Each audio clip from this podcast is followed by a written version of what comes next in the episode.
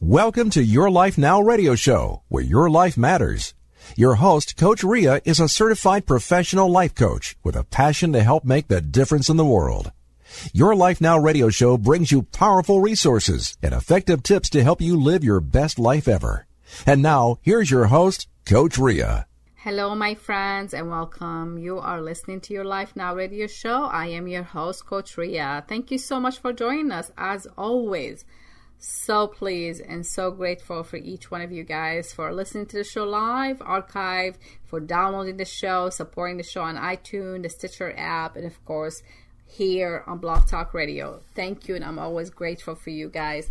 So, um, you know, just a quick intro. I am the founder and the CEO of Your Life Now, and as you know, it's a professional coaching training, and also we do a lot of PR and media promotion for our guests here on the show. So welcome, and uh, I'm gonna say my intention before we get we dig right into today's show. As always, my intention of doing a show, as always, is to inspire you. I like to inspire you to make some positive changes in your life so you can live the life that you desire.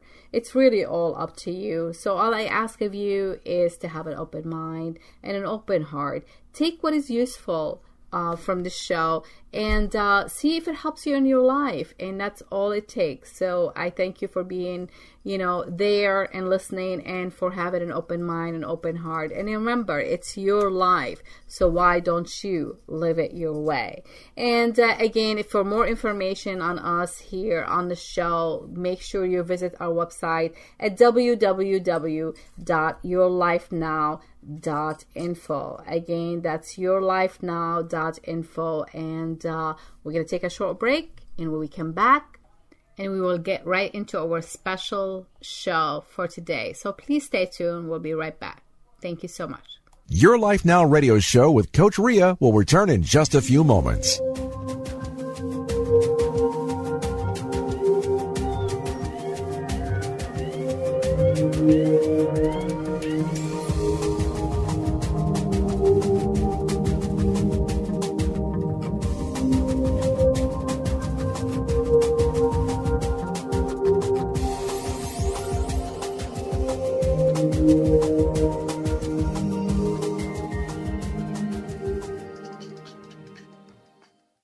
Welcome back, my friends. You are listening to your Life Now radio show. I am your host, Coach Ria. Thanks again for joining us. Whether you are listening to the show live or archive, I do appreciate each one of you.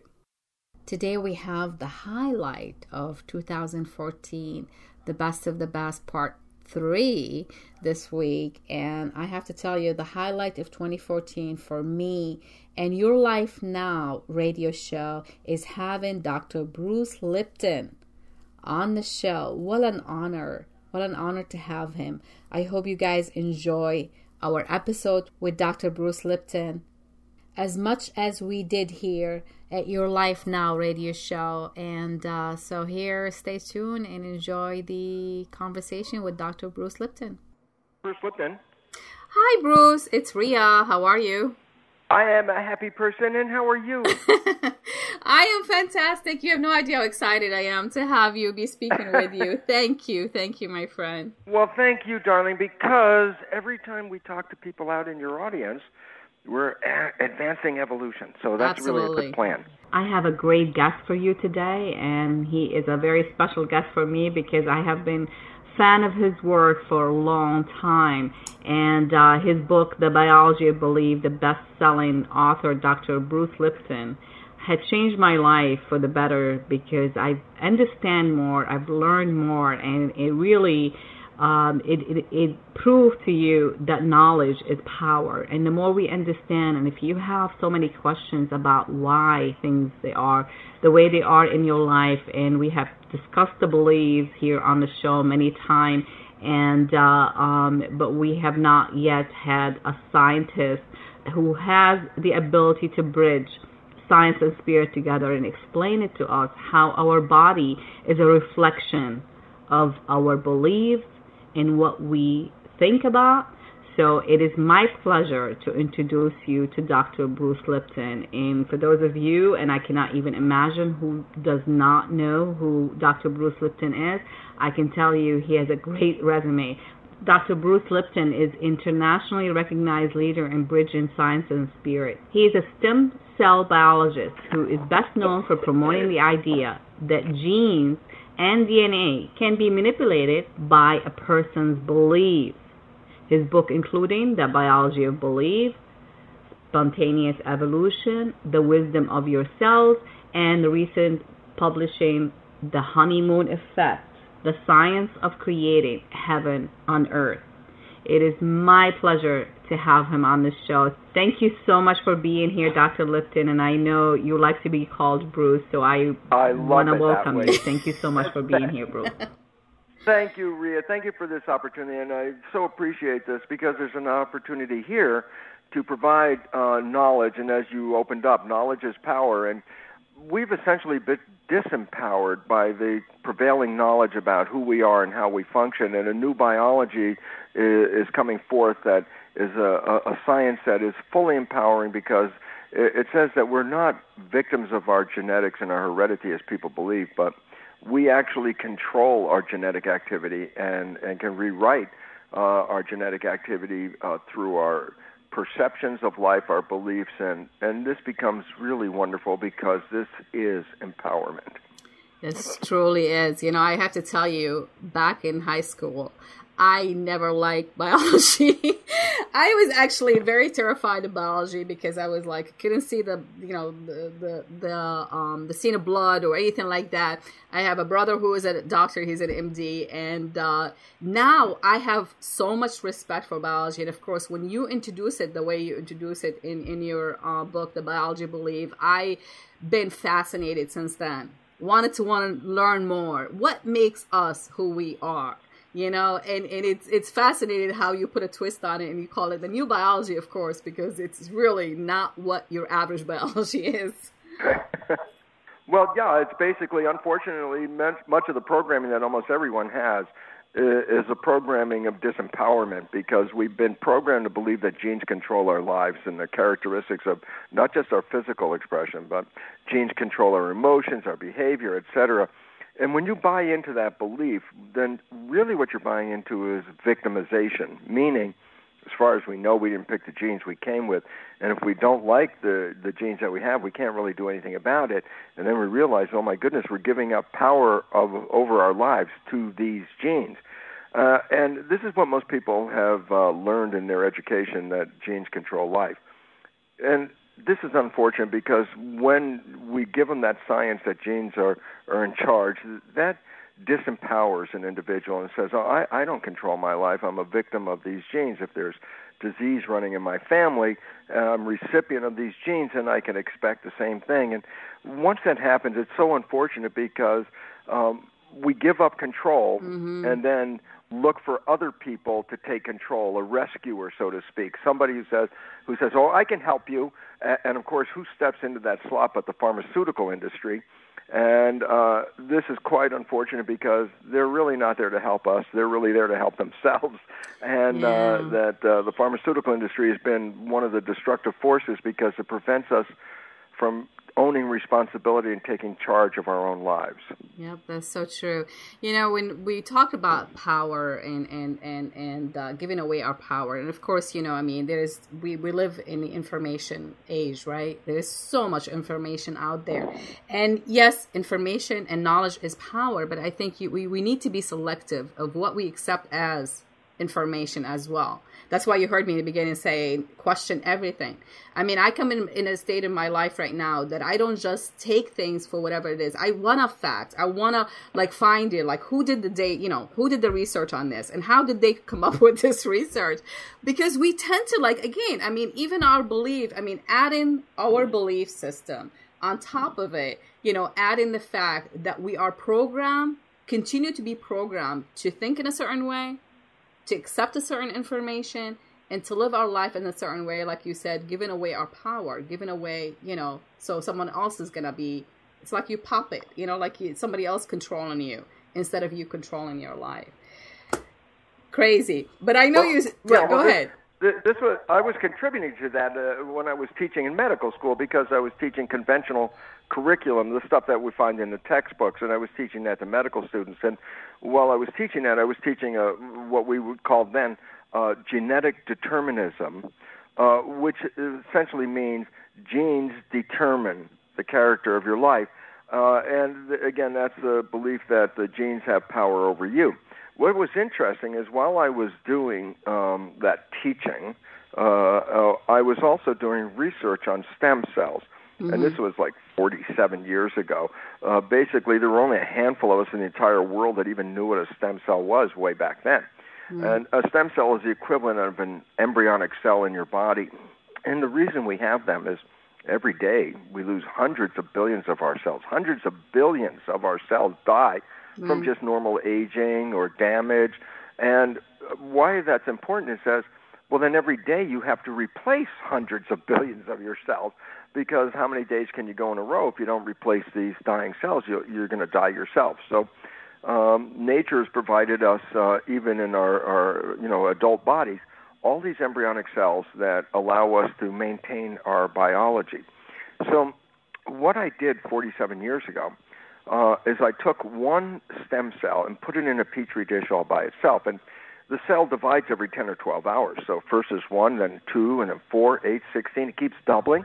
And after a week, I have, let's say, 50,000 cells in the petri dish. The most important understanding from this work so far is that all of the cells in the dish came from the same parent cell. So essentially, I have 50,000 genetically identical cells in a petri dish. Now, the experiment that I did that blew my mind and changed my whole life is we grow cells in a culture medium. And, and culture medium is the environment that cells live in. And in fact, uh, in designing culture medium, uh, we go to the organism from which we get the cells, look at the composition of the blood, because in a body, the, the blood is the equivalent of culture medium, and we try to make a synthetic culture medium based on that. And here's what I did I took the 50,000 cells and split them into three different petri dishes and I changed the chemical composition of the culture medium a little bit in each of the three dishes. So uh, I refer to environment A in one dish, the cells form muscle. And the cells in the second dish in environment B, a slightly different culture medium, the cells form bone. And the cells in the third petri dish, with again a little different environment, the cells form fat cells. And you're left with a very important and profound question. What controls the fate of the cells? Well, in this experiment, we have to recognize all the cells are genetically identical. So you can't say that there were different genes active in each of these different things controlling the cells. What was different was the environment. Mm. And it basically said the information from the environment is used by the cell to activate the genetics to complement the environment. So in this environment, the cells activate genes to form muscle. In the other environment, they activate genes to form bone. So the control was not in the genes, the control is in the environment. Uh, a very simple fact. If I take a, uh, a dish of healthy cells and move them to a less than healthy environment, the cells start to get sick. And mm. if you look in the petri dish, these cells are getting sick and they're dying, and then you say, oh, wow, you should give those cells some medicine. And I go, absolutely not. The sick cells are sick because they're reflecting an environment that's not fully healthy. Wow. So basically, to bring health back to the system, you take the petri dish from the bad environment, move it back into the good environment, and instantaneously the cells recover and get healthy. So the health of a cell is a complement to the environment. Well, you say, okay, Bruce, that's an experiment you did with cells in a plastic petri dish, but I'm a human being. What does this have to do with me? And then I go, interesting point.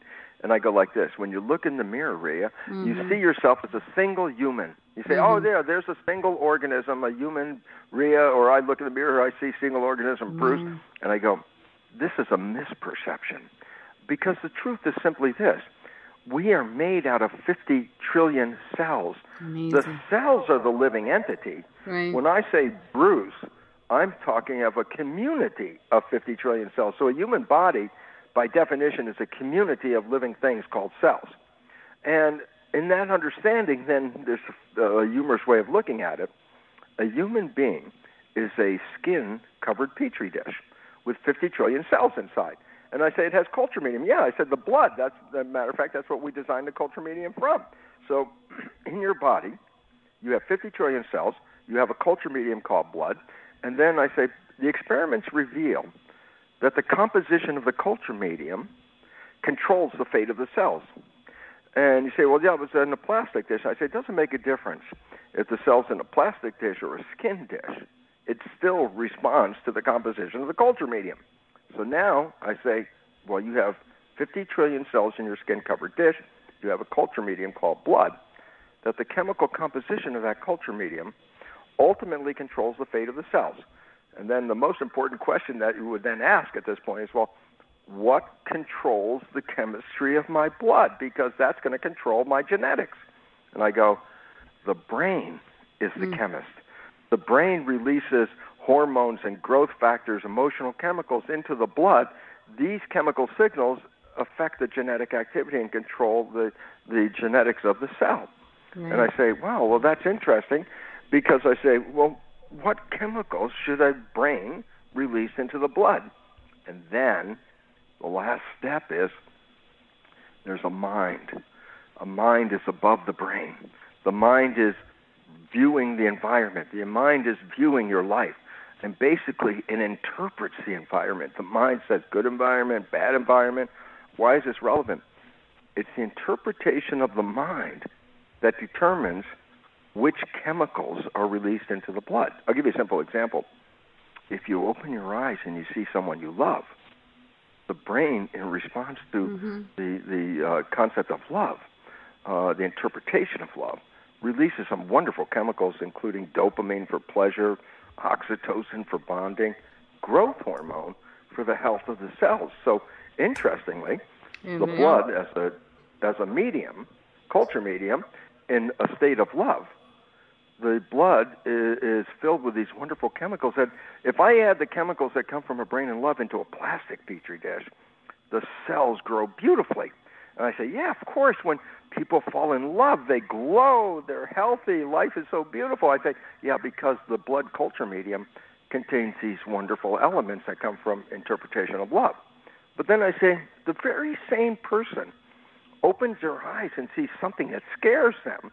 Well, the chemicals of love are not released by the brain, the chemicals of fear are released by the brain. I say, oh, fear causes stress hormones, inflammatory agents to be added to the blood. I say, why is that relevant? Because those elements that come from a brain interpreting fear, those chemicals released by that brain, if I add them to a plastic petri dish, the cells stop growing and begin to die. And if you understand what that means, it says mm-hmm. the culture medium, the blood of a person living in fear, has chemistry that does not support the growth and health of the cells.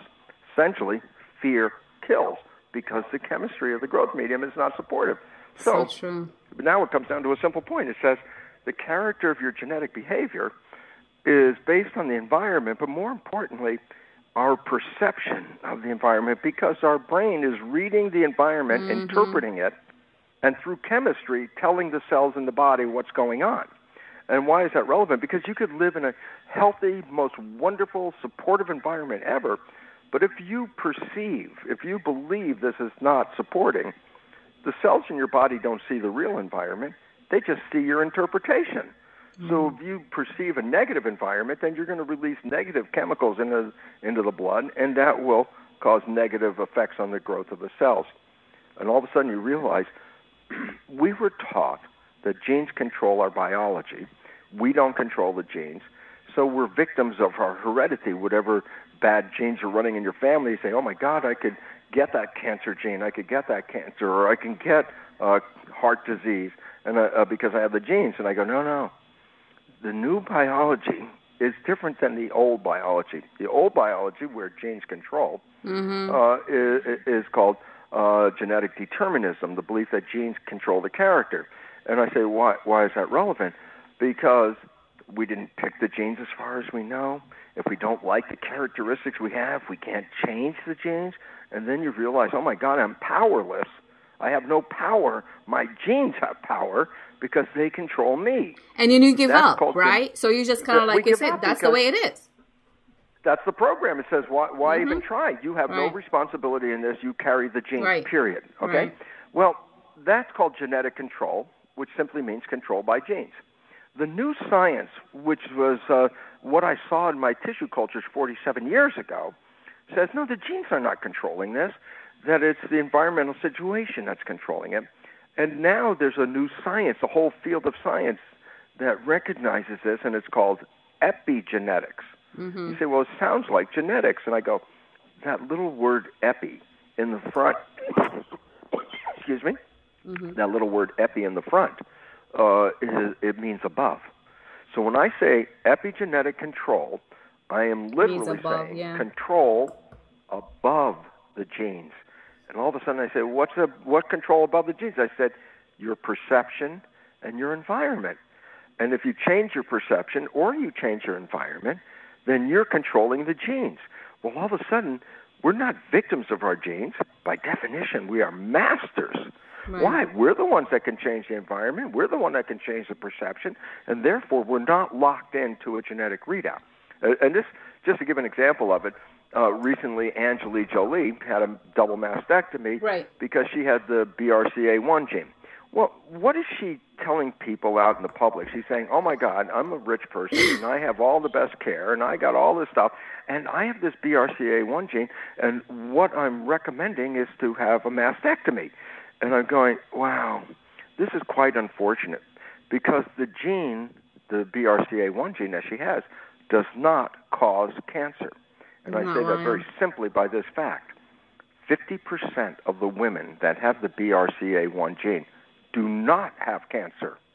And why is that relevant? Because it says having the gene didn't cause the cancer, having the gene and something else caused the cancer. That something else is our behavior, our mind, our consciousness. That it controls it. That's absolutely what it is. And then all of a sudden you realize if consciousness is controlling the genes and you control your consciousness, then you're not a victim of your genetics. You're the one that can change it. And, and so uh, genes don't control anything. I mean, just give you a simple fact. A gene is a blueprint, a molecular blueprint to make the proteins, which are the building blocks of the body. So the body's proteins, which give us uh, our characteristics, are, are programmed by blueprints called genes.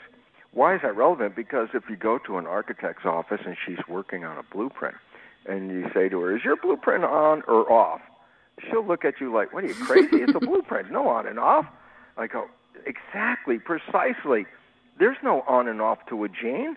A gene has no ability to turn on or affect itself. It's just a blueprint." And once we start to realize that, we realize genes didn't make decisions. Genes are just blueprints. The contractor is the one who reads the blueprints and can modify them. So that's the and protein, right? That's the the block. Well, the, the protein the proteins right. are the product of the blueprints. But then I say, who reads the blueprints? Who selects the blueprints and and can modify them? I say, the mind. The mind. And all of a sudden you realize, oh my God, the mind turns genes on and off, not the genes. And then why is that important? Because you're the one that controls the mind. So farthest thing from being a victim, we are masters of our biology, except we've been programmed to be victims. And if that's what you believe and that's what the mind says, the mind says I'm a victim, then the mind will manifest victim. And it's that's what that. we have to, to get people to understand is that the new biology, epigenetics, is a biology that reveals how you, you respond to the world, how you perceive the world, is really what controls your biology. You know, when you're talking, I'm, I'm, I'm, I'm taking notes here, and I have to tell you, I think what it comes down to is us taking responsibility and not, you know, I mean, when we understand this concept, I mean, it, you simplify it so well that, I mean, it makes a lot of sense. So I, I give you example. I mean, these are things that happen in our life every single day. You don't have to even think about like, you know, what you have been doing in the lab, you know, studying the, the, the cells and stuff like that. I mean, just look at your life. I mean, how many times if someone comes to a person and said, "Oh my God, you look sick," or "You don't feel, you don't look good," or "Is something wrong with you?" What happens? You automatically start feeling in your body. You automatically take in that information, and then you know your body is responding to it by giving you exactly what you really perceived it to be. It's like, oh, it must be something really seriously wrong, you know, and that's why this person is seeing that in me, right? I mean, that happens all the time. Yeah. Well, the, the the thing is, most people are very familiar with a concept called the placebo effect. Right. And I say, what is the placebo effect? I say, well, a sick person goes to the doctor, and the doctor says, oh, I have the newest medicine right here, and it's going to really heal you. And the doctor gives the patient this new medicine. The patient goes home, takes the medicine, and then the result heals, and then says, oh, the medicine healed me. Then we find out the medicine was a sugar pill. Mm-hmm. What's the point about the placebo effect? We believe the medicine is what healed you, but actually it wasn't the medicine, it was the belief in the medicine that healed you, not the medicine. Belief healed you. And everybody goes, yeah, yeah, that's like the positive thinking influence of, of our thoughts on our health that this drug is going to heal me, and, and I got healed, but then later find out the drug didn't do anything.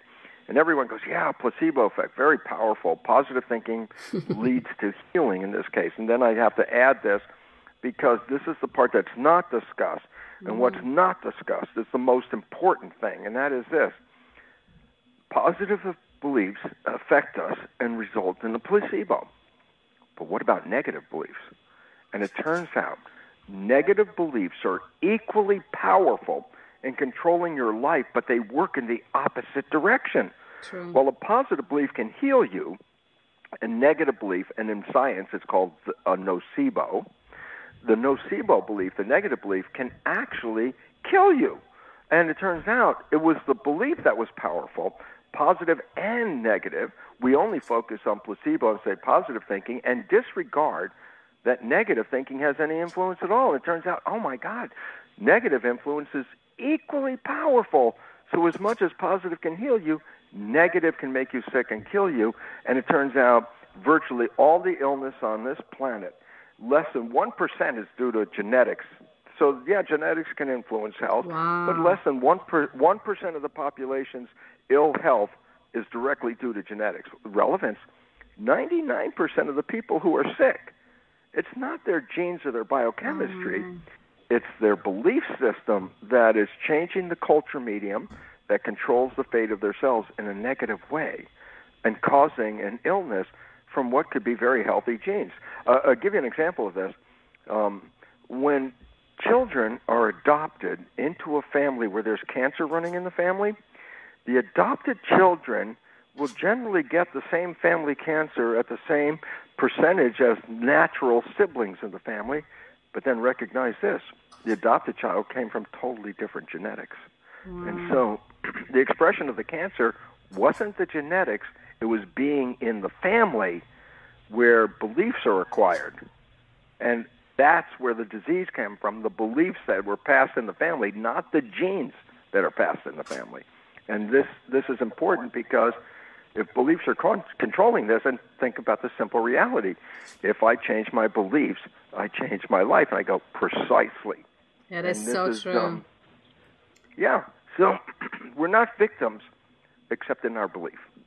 Yeah, and you know what? A lot of people don't. I mean, I, I think you know the the fact. The, I, I mean, we we've talked about beliefs here on the on the show so many different time, and and I'm sure you know some of the people. You know, uh, like Dr. Eldon Taylor. You know, he wrote the book mm-hmm. about yeah when uh, uh, what you believe matters, and it is so true. I mean, it's just like take it and simplify it in your life, and you realize most of the problem comes from what you were programmed to believe, or whatever information you're constantly receiving that is not serving your purpose, right? So we just like take on. I mean, fear is embedded in everything, you know, around us. Well, yeah, that's a That, that's a natural process for a simple reason.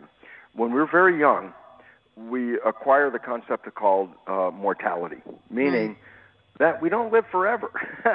and as children, we grab onto the port- the importance of, oh my God, I, I want to stay alive, and, and therefore every action that we do, there's an unconscious processing that you don't see it, but every action we do is being judged by the unconscious mind as is this supporting your life or is this threatening mm-hmm. your life? Mm-hmm. And you don't realize how much of our life is controlled by the unconscious processing of this information, which says if something threatens our life, then we move away from it, and if something supports our life, we move toward it. And this is not in our conscious mind, it's below our conscious mind. It's there to save us and protect us. And so these unconscious beliefs become very powerful in shaping the behavior that we have. You know, I know I've heard you saying. Um, I know you. Uh, I'm sure it was from the book, The Biology Belief. When you know when you talked about the cell, you know, the brain of the cell is the nucleus, right? And you said if we take the, if you take the nucleus and the the cell would actually survive for a long time, but then when it, it get introduced to the environment, it can, you know, it, it doesn't last. I, I, can't remember exactly how long you said. Like, was it three months or six months? The cells can live for three or more months with no genes with, in them. Without, yeah. And, and they're very complex behaviors are going on. And so, why is that relevant? Because the textbooks say all of behavior is controlled by the genes. Right. And then we have these cells that are living three or four months with no genes in them because we take out the nucleus of the cell. Right. And I say, yeah, so what's controlling behavior? It's not genes, and that was like, oh, we, that was we a light bulb, right? Yeah. Yeah. Amazing. I mean, such a great stuff. I, I am like so beyond myself. You have no idea. Be speaking with you about this because this is like so I live and breathe this stuff. But we're gonna give you a little break so you can grab a, some water or something. Know you were coughing, and then we'll come back and we will continue. We're gonna talk about your latest book, The Honeymoon Effect, and say why Dr. Bruce Lipton would write about relationship, and it all comes together. I know because it is. So we we, we will be right back. Stay tuned. Your Life Now radio show with Coach Ria will return in just a few moments.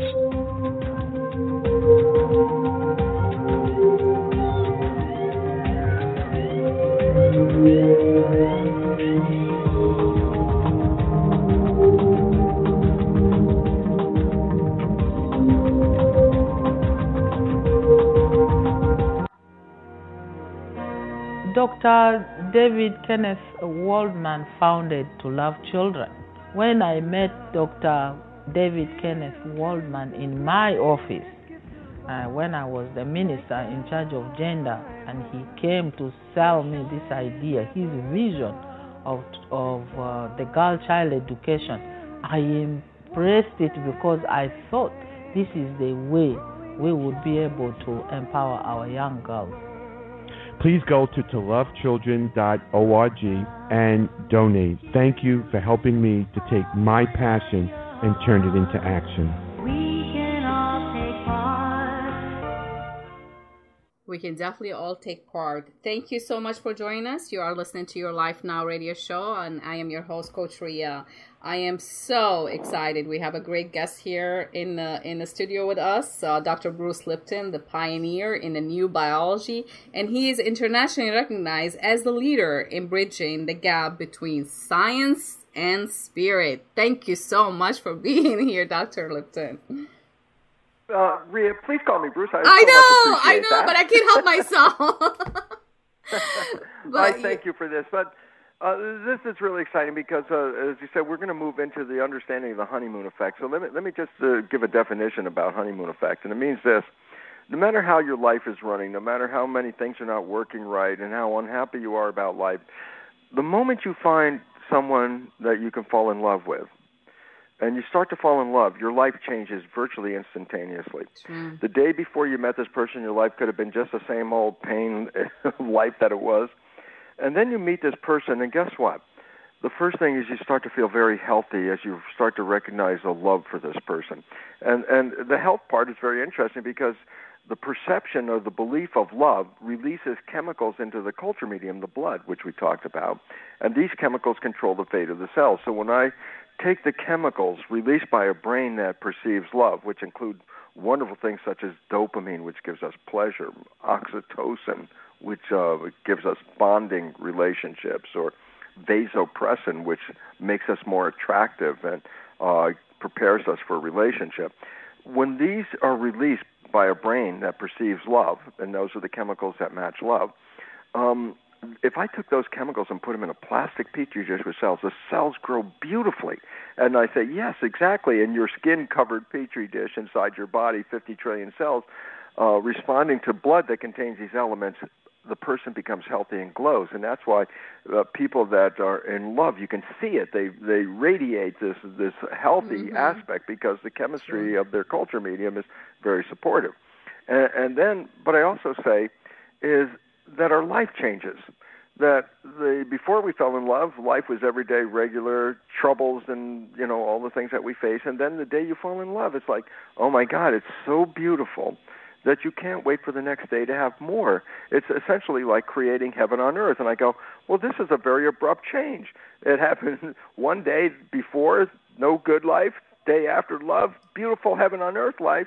And I go, this was not an accident or coincidence, but there's an understanding behind it. And it goes like this The mind controls the biology because the mind interprets the world and releases chemistry into the blood, the culture medium, which controls the genetics and behavior. So your mind interpretation is translated into biological activity.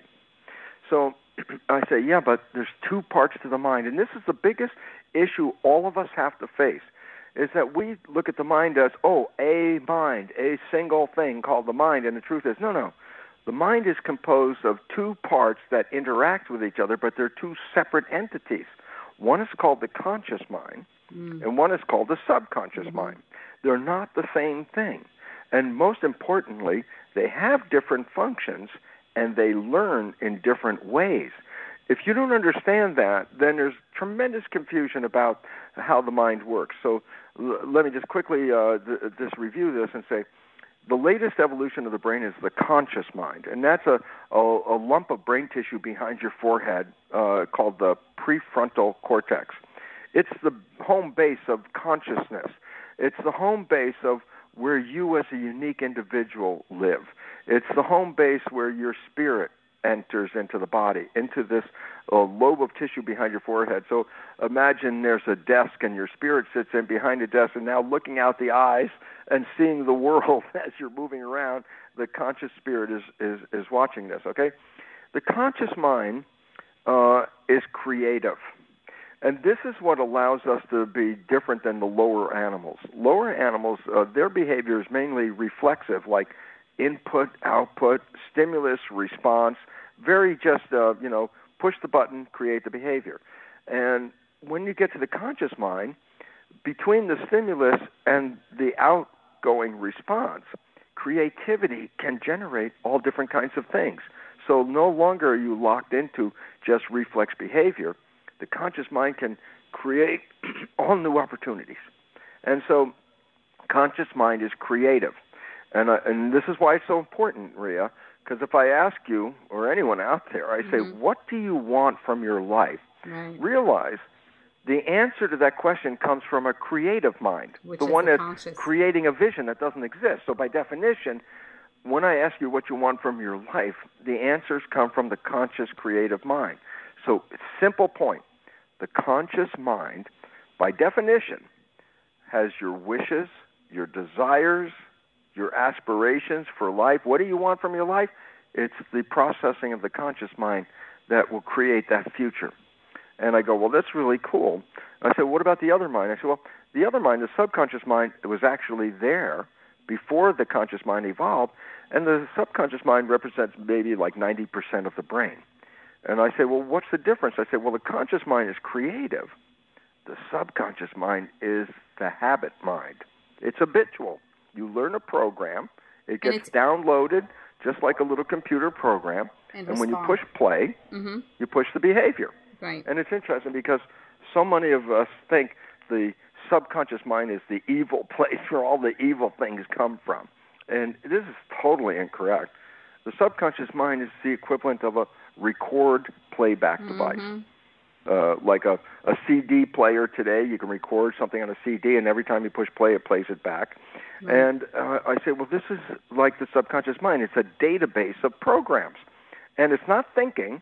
It's just push the button, play the habit over and over and over and over again. And once you put a habit in there, it'll stay that way. Well, why is this uh, mind relevant? Because number one, before you can be conscious, think about this. If you're a brand new baby just coming out of the birth canal and you could speak, just let's consider that for a second, and your your head is just coming out of the birth canal, I see you and I say, "Tell me something." And the baby will look up and go, "I don't know anything. I just got here." Mm. So basically it says a child cannot be conscious, creative or thinking until there are programs built into the subconscious mind because then the consciousness can go into the subconscious and review the programs and select what they want to do. Uh, uh, another way of looking at it is if you buy a brand new iPod and you take it out of the box, there's a little wheel on the front that they, they call the click wheel. And it's the wheel that you can select the programs of your playlist, make what you want, push play, push stop, control it. So think of this uh, the iPod, the little click wheel is the equivalent of the conscious mind because it's the creative part. And I say you get a brand new iPod, take it out of the box, push play. And it's going to play happens. what you put it, yeah. There's no programs. But if so there isn't the anything, yeah, yeah. I use the computer as a reference to the subconscious because you know so, we have tons of programs on the computer, right? And some of them well, are working exactly, fine. The brain is a computer, right? That's what it does. And, and, there's two parts. There's the creative part of the mm-hmm. computer. So when you open up the desktop and you open up a program, let's say an art program, and you create some artwork, you're creating with a program. Mm-hmm. If you have no program, you can't do anything. So just like the iPod, we can't have consciousness until we have programs. So nature devised the system to work this way, and it works like this the brain has different vibrational frequencies that it operates at, and I say that based on if you put electrical wires on your head and read the electrical activity of the brain, it's called EEG. Mm-hmm. Uh, I can read your brain function. Right. And as adults, we have a whole range of different vibrations from very low vibration delta, which is sleeping, to the highest vibration, which is beta and actually gamma, which is active, uh, focused consciousness. Uh, there's a range a child, when it's born, does not have the whole range of vibration. The child basically is predominantly in a low vibration called theta, which is a vibration below consciousness. Consciousness is a little higher vibration called alpha. So, what's the point? A child, for the first seven years, is not predominantly expressing alpha consciousness. And the reason, of course, is to be conscious, first you have to have programs. So, theta the lower vibration is actually hypnosis. Mm-hmm. So for the child's first seven years, how does it know how to be a member of a family and how to be a member of a community and to be a part of a culture? The answer is, there's how many rules? If I had a rule book and, and said, Ria, how many rules are in this book to be a member, a functional member of our family and community? You say, oh, there are hundreds and hundreds and hundreds of rules of how to behave. I go, well, how do you teach an infant these rules? And the answer is, you don't have to. The brain it's, is it's in hypnosis. So the child observes the father, the mother, the siblings, the community, observes their behavior and downloads it as the child's own behavior. So the original behavioral programs in the mind that go into the subconscious where the programs are are not our behaviors. They don't have our wishes and our desires. They're your family's behavior and your community's behavior. So the fundamental programs that are first introduced into the mind, the subconscious mind, are programs from other people. Okay, and they say, yeah, but the conscious mind is creative, so basically, I don't really care about the subconscious mind. I'm going to create my life with my wishes and desires from my conscious mind. I go, very interesting thought, but here's the problem. this is the monkey wrench. What are you doing with the, the with the stuff that is already in your subconscious mind? Yeah. Oh, the, the monkey wrench is um, there, the conscious mind has one unique characteristic that the subconscious doesn't have, and that is the conscious mind can think. And why I say that's relevant, if I say, Ria, tell me what you're doing next Thursday. And what happens is for a moment, your conscious you're mind thinking. has to let go of the current moment as you go back into your head trying to figure out what am I doing on Thursday? Mm-hmm. Well, why is that important? And the answer is because it represents this. When your conscious mind is thinking, it's not paying attention. It's off into thought. And therefore, uh, then the conscious mind's not controlling biology when you're thinking. And I go, yeah, for example, if you're walking down the street and you have a thought, you don't freeze until the thought is finished. You continue walking, or if you're driving the car and you have a thought, you continue driving, or if you're doing your job and you have a thought, uh, you continue your job because driving, walking, doing the job uh, are programs that we put into the subconscious. You don't have to think about them, just push a button, they'll do it automatically. Why is this relevant? And the answer is this science has revealed that we're conscious using our wishes and desires mind only about 5% of the time. Well, relevance then, if why is it so such a small amount? And the answer is because science has revealed that our conscious mind is thinking 95% of the time.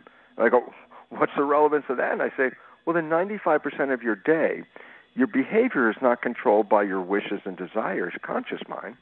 It's controlled by the programs in the subconscious mind. 95% of the day because we're thinking. And I go, wow, well, but the programs in the subconscious mind primarily came from other people. So when I'm thinking, yeah, the behaviors I'm playing don't represent my wishes and desires, mm-hmm. they represent the program. So I am not creating my life from my wishes and desires. I'm creating it from the program. And the program is really from other people because that was what was downloaded in the subconscious.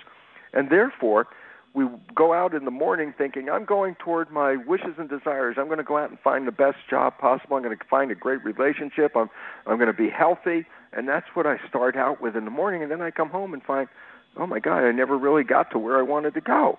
And I go, because the mind that is creating that only operates 5% of the time. So your life is really uh, uh, you know, programmed by your developmental experiences from seven, which is other people's behaviors.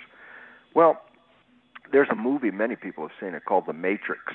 Oh yes. Uh, and The Matrix is interesting because I say, where do you find The Matrix in a video store? I say, oh, that's in science fiction. And I go, no, guess what? Matrix is not science fiction. Matrix is documentary. Right. We have been programmed. And, and the idea is our lives reflect the nature of our programming. If we have been programmed to be disempowered, if we have been programmed to to think, oh, we don't deserve something, or we're not that smart, or we're not that beautiful, or we're not that lovable, or we can't do these things. If that's the program we got during development, ninety-five percent of the day, that's running your biology, and and it's not what you wanted, but it was the nature of the programming. And in the movie The Matrix, they talk about well, you got choice to take two pills. You could take the blue pill and go back into the program and live your life as normal, or take the red pill and get out of the program. and be adventurous. Yes, yes. And, and, and the most beautiful part about this is almost everybody out there has taken the red pill, whether they knew it or not, is when they fell in love. Mm. I say, well, how, what what happened? I go, remember when you fell in love, no matter how your normal life was up to that moment, the moment you fall in love, it's like it's heaven on earth. It's everything you wanted. Things are so beautiful, your wishes and desires, and and it's just coming true. And I go, the reason is this: on a normal day by day basis, science says we only use our conscious mind, wishes, and desires 5%. And 95% of our behavior comes from the programming, which came from other people.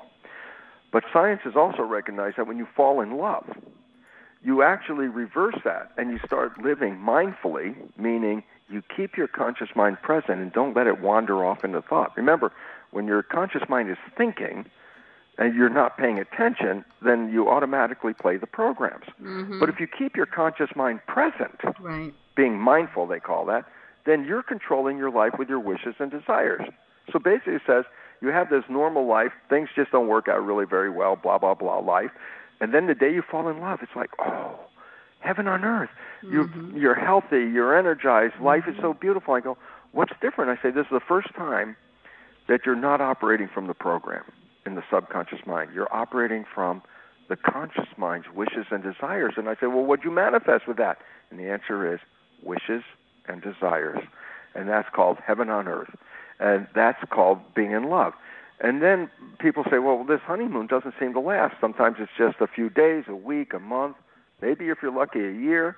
But then life returns back to normal again, which isn't the really good The one, but programs. that's the normal one. Right. And I say, "Wh- why? What happened? And I say, you fell in love, and you didn't play the programs, and you operated from wishes and desires.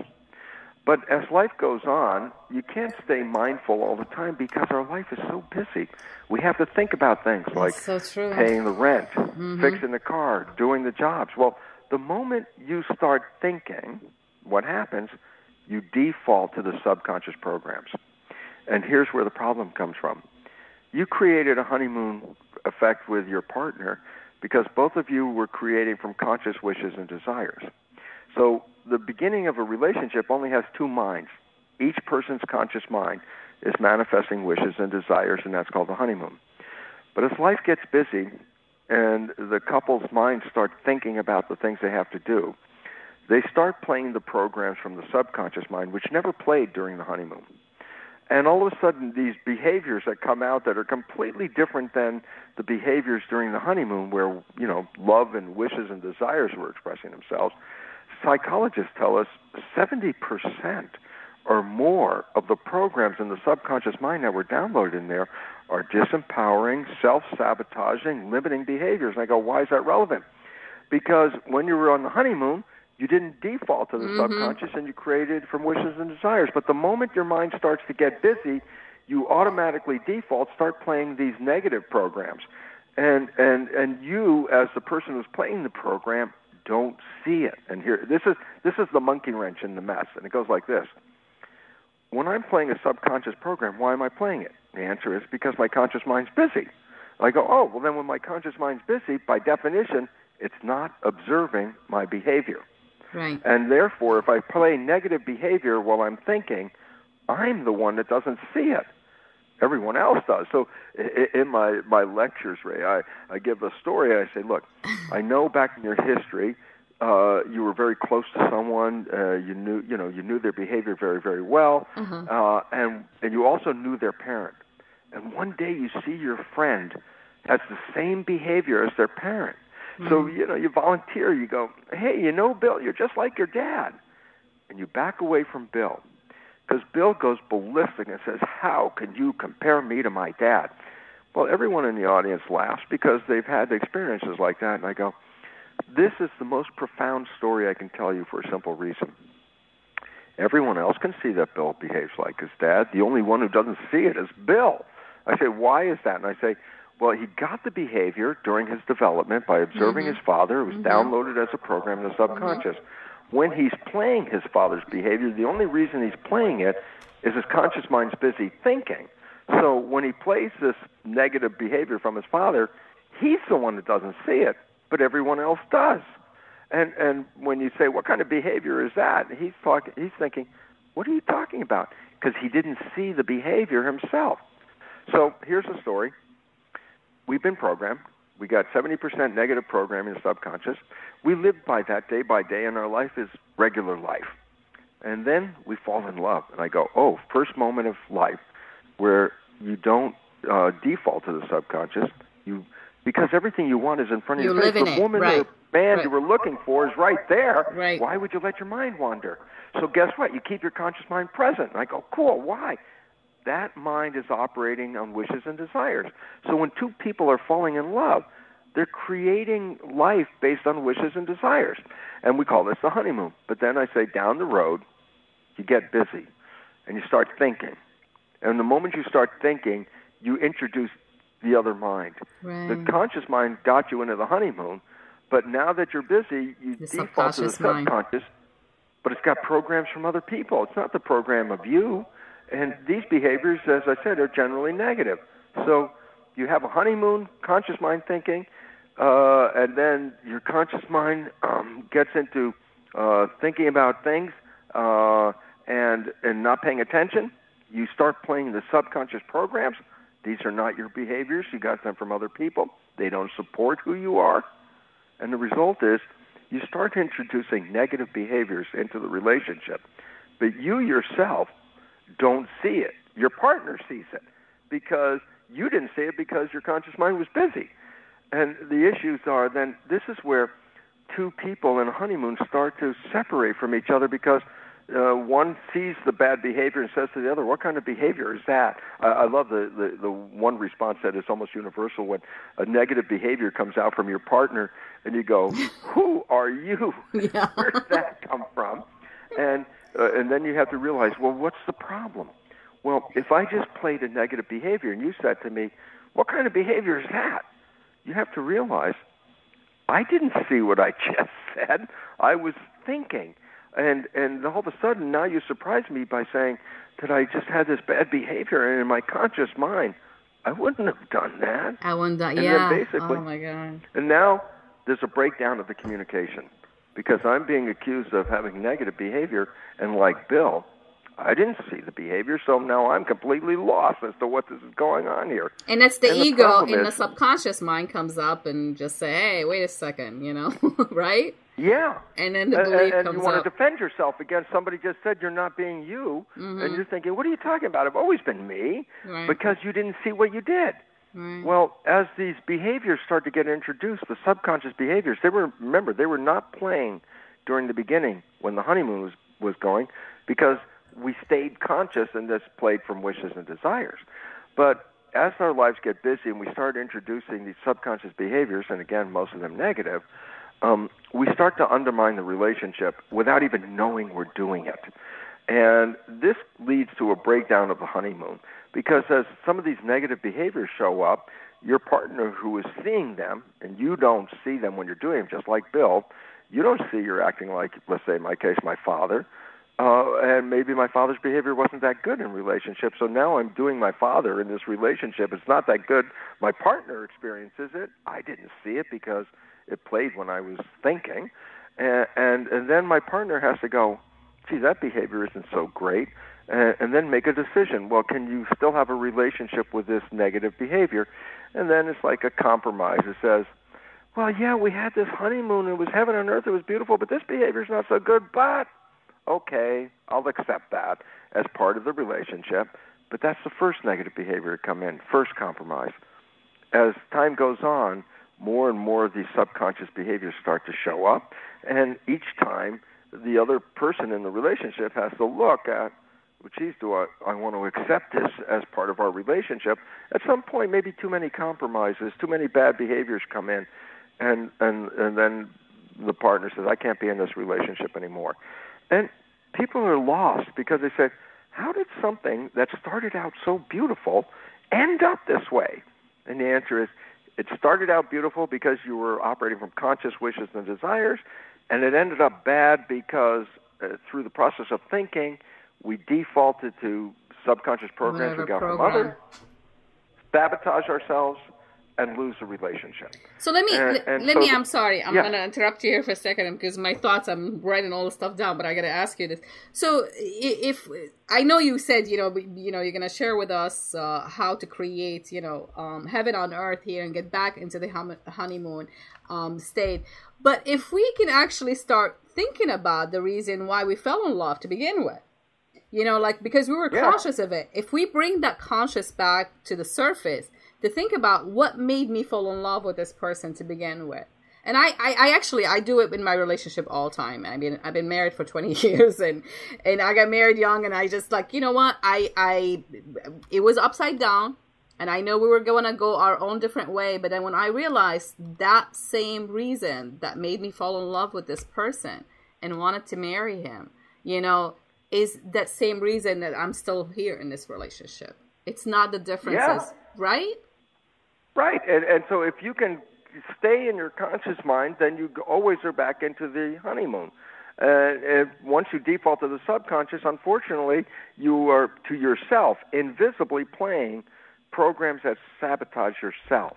And so we, we always look at uh, the world. We say, "Look, I go up in the morning to go get the things that I want, my wishes and my desires, and I come home at night, and I never really get there." And I have to say, "Well, geez, I was the one that was looking for wishes and desires, and it didn't happen. So the universe is against me. I'm a victim of fate. I'm a victim of this or that. But it wasn't me. I was looking for success." And it turns out the problem is we were shooting ourselves in our own foot because we were playing these programs invisibly and sabotaging our own selves. We weren't being, nature wasn't against us. It was our own invisible negative programming that we got in the first seven years that sabotages the relationship. So, uh, uh, very briefly, uh, you you need to reprogram these if you want to stay in a conscious, loving world. You have to recognize that well, many of the programs we got, seventy percent or more, are negative, redundant, disempowering, self-sabotaging. And then I say, well, if you want to change your life, then you have to rewrite the programs. And if you re- just think of this, if you put into your subconscious new programs that represent your wishes and your desires, then think about it this way. You, when you're operating from the conscious mind, you're moving toward wishes and desires. But if your mind starts thinking and you default into the subconscious, well, in this case, guess what? You're still playing wishes and desires. So by reprogramming the subconscious mind, you can have a honeymoon experience that lasts a complete lifetime. And and so it really gets down to understanding uh, that to change our world, we have to reprogram the subconscious, and it and it's different than the conscious mind. The conscious mind, being creative, learns very simply. Read a self-help book, go to a lecture, listen to Ria's show on the on the net. Uh, these are ways of use mantras like mind. affirmation to like constantly, yeah. you know, bring back those positive, you know, thinking in, into your mind. Yeah. I mean, it's it's. But it's, that's the conscious mind that's learning. Right. The subconscious mind does not learn that way. That's why unfortunately, our conscious minds have all the great information awareness. I read the self help book. I understood exactly what it all meant. I go, aha, that's the answer. And then I realized, even after I read the self help book, my life is still exactly the same. I go, yeah, because you educated the conscious mind, but that only works 5%. Your subconscious still got the same program and will run 95%. So no matter how much we educate the conscious mind, if we don't educate the subconscious mind, which learns in a different way, then we will continue to maintain exactly the same life we've always had because the subconscious mind is running the show. Bruce, isn't it? But I mean, I understand what you're saying, and I'm hundred percent with you. But I think when you when you keep training your subconscious mind to certain things, like if you put that information in your conscious and you get the information, you say, "Hey, wonderful." But if you create a habitual, if you create a new habit from what you have learned, that's where your subconscious mind will be trained. I mean, I know you said learning how to harness your mind will promote growth is the secret um, of life. And yeah. but I mean, but does not make sense? I mean, if you create, because that's what it is, the programs that we have in our subconscious yeah. mind are, are nothing but habits over the years exactly. become programs. Right. And so if you change the habit, then what if you put a habit of uh, manifesting wishes? Right. Then habitually, without even thinking about it, you will always be going toward your wishes or right. your desires. So it, the freedom comes from A, recognizing you're not really controlling your life with your wishes and desires because of conventional biology, 95% comes from the habits. But if you change the habits, then that 95% could be supporting you rather than right now, as most of us have been programmed, most of those habits are negative. So if we rewrite the subconscious, we can move forward in our lives and experience heaven on earth as a way of life, not just as a short moment.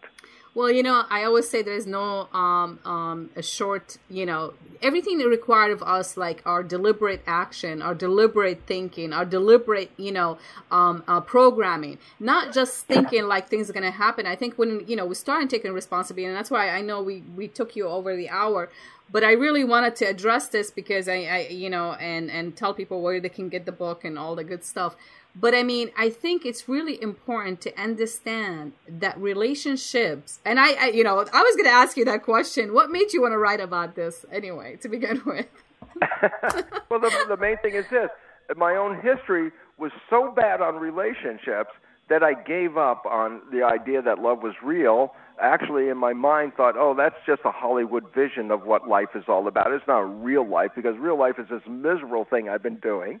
And when I understood the science of it and then used that science to reprogram, my life turned around mm-hmm. so dramatically that after 18 years of being in this honeymoon, I'm still in the honeymoon because I recognized that I could rewrite those things that were sabotaging me and when I decided why that was important is because if I'm creating heaven on earth in my conscious creative mind.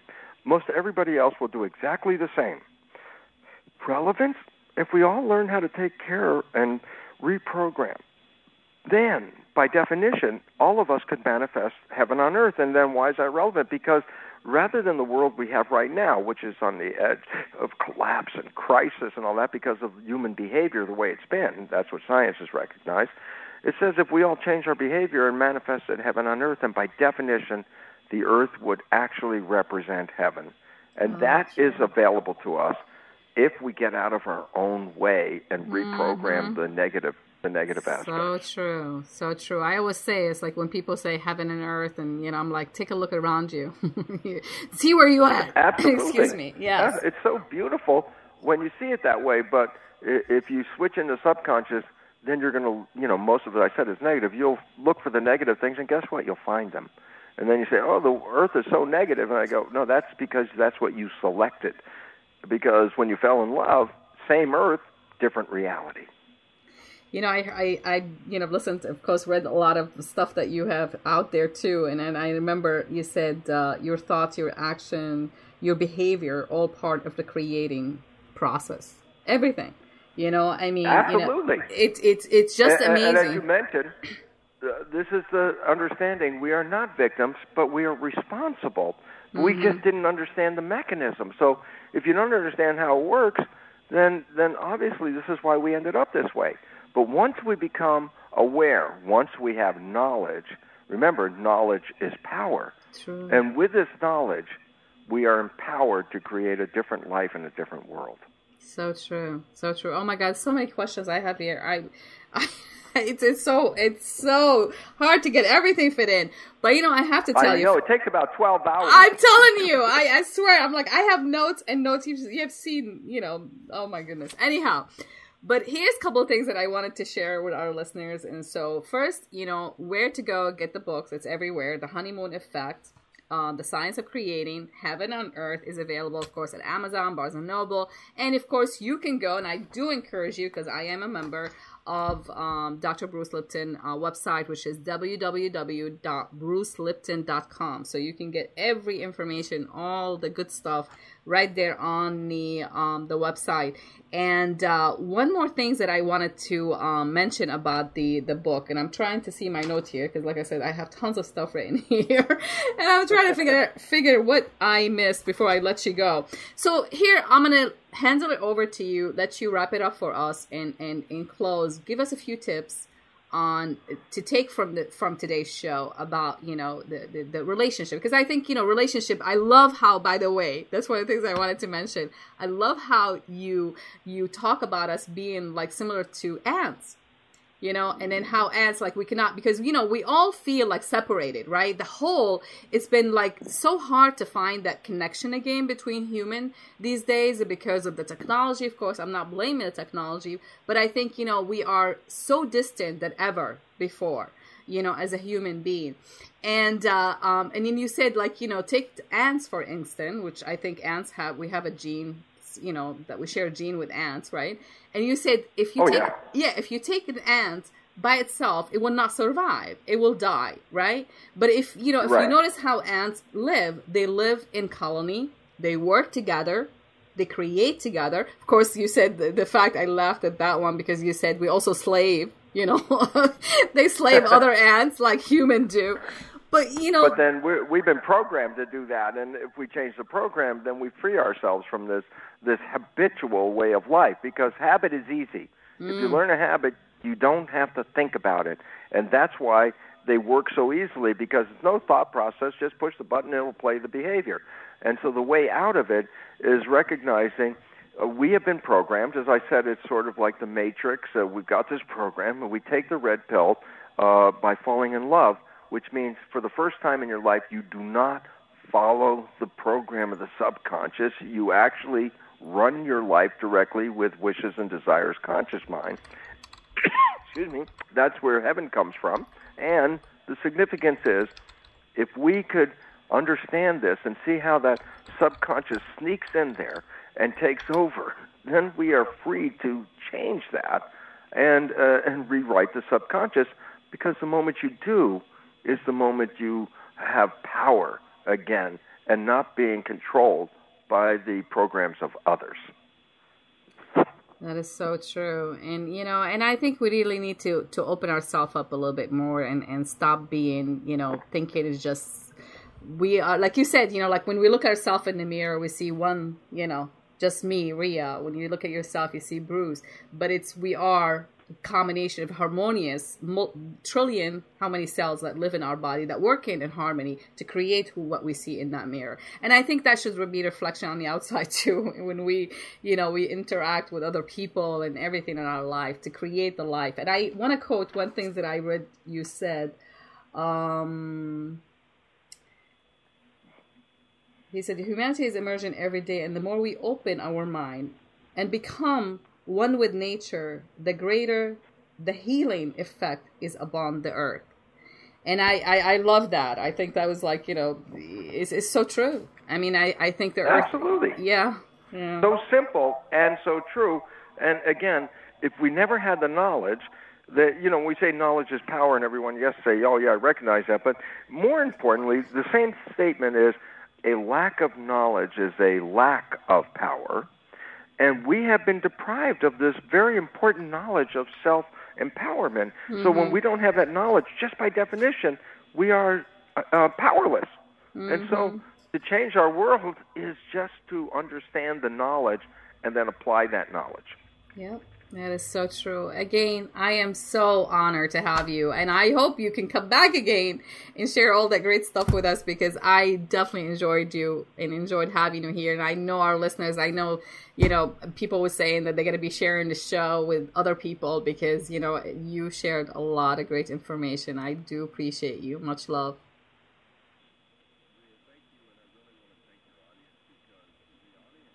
Bruce? Who are going to change our world. And I really appreciate your audience. Oh and my thank God! You for thank offering you. a platform. Oh, thank you so much. Until next time, my friends, stay amazing the way you are, and and and with all love and gratitude to you. Thank you. Take care. I'm losing you. I can't hear you too well. You oh, can, oh, can he- okay. I didn't know. I thought you were closing the show. Oh, okay. No, I was closing the show, but I didn't hear your response. I wasn't sure if you're still oh, there. Oh, yeah. Well, I, again, uh, thank you, and, and, and thank the audience for listening. oh, thank you. I thank you. the audience for listening because uh, evolution is going to happen because of the individuals, not because some government's going to help us evolve. Oh, so, so that true. means we're really responsible and if we take on responsibility and change our lives, then we're actually moving into an evolutionary future where that we can thrive into, uh, not the one right now, which is in a state of collapse because the programming is is uh, not in alignment with knowledge. It's uh, we're we're operating out of harmony with the world, and the new knowledge is the one that says uh, harmony is what holds us together. So true, so true. Oh, my friend, thanks again for being here. Enjoy the rest of beautiful California uh, day. I know it's still you, early Ria. there. and have a Okay. wonderful one. Okay. Until Thank next so time. much. Until next time. Yes, of course. My All pleasure and honor. Okay. Well, my friends, that conclude our show for today, and I do actually thank you all, you know, for listening and for joining us and for sharing. Share this show with everybody else. I mean, Dr. Lipton had shared a lot of great information, and I do encourage you to go and and check out, you know, his latest book, The Honeymoon Effect the science of uh, creating heaven on earth and you can do it. Like as i mentioned to you it's all a matter of of, of being conscious of what you're doing and then you know create a new habit. If something is not serving you in your life take a look at it. What is working for you and what is not working for you? Your Life Now radio show with Coach Ria will return in just a few moments.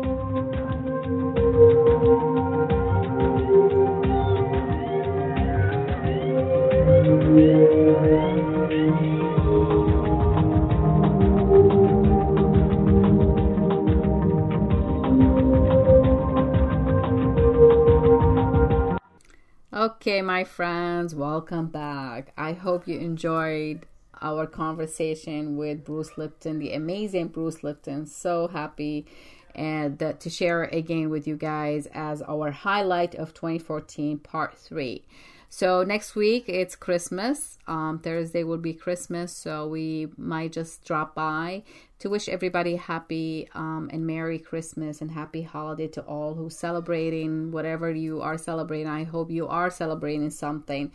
So of course, I just wanted to also mention from the interview I shared with you some footage in the beginning of uh, something that was not uh, in the original recording because that was off the air between myself and Dr. Uh, Bruce Lipton when we were on the phone before we brought him on the air. So, so I, I thought it would be nice to share it so you can share, uh, so I can share with you something that is real. And until next week, my friends, stay amazing. I hope you're enjoying this holiday season and and uh, remember, be safe, enjoy, be in the moment. And it's not about the things; it's about the experience is about sharing and caring. So share a lot of love. Don't share things. Things are things, they come and go. But the love and, and the compassion and the kindness will last a lifetime. So much love to you guys, and we will talk to you next Thursday. Thank you so much.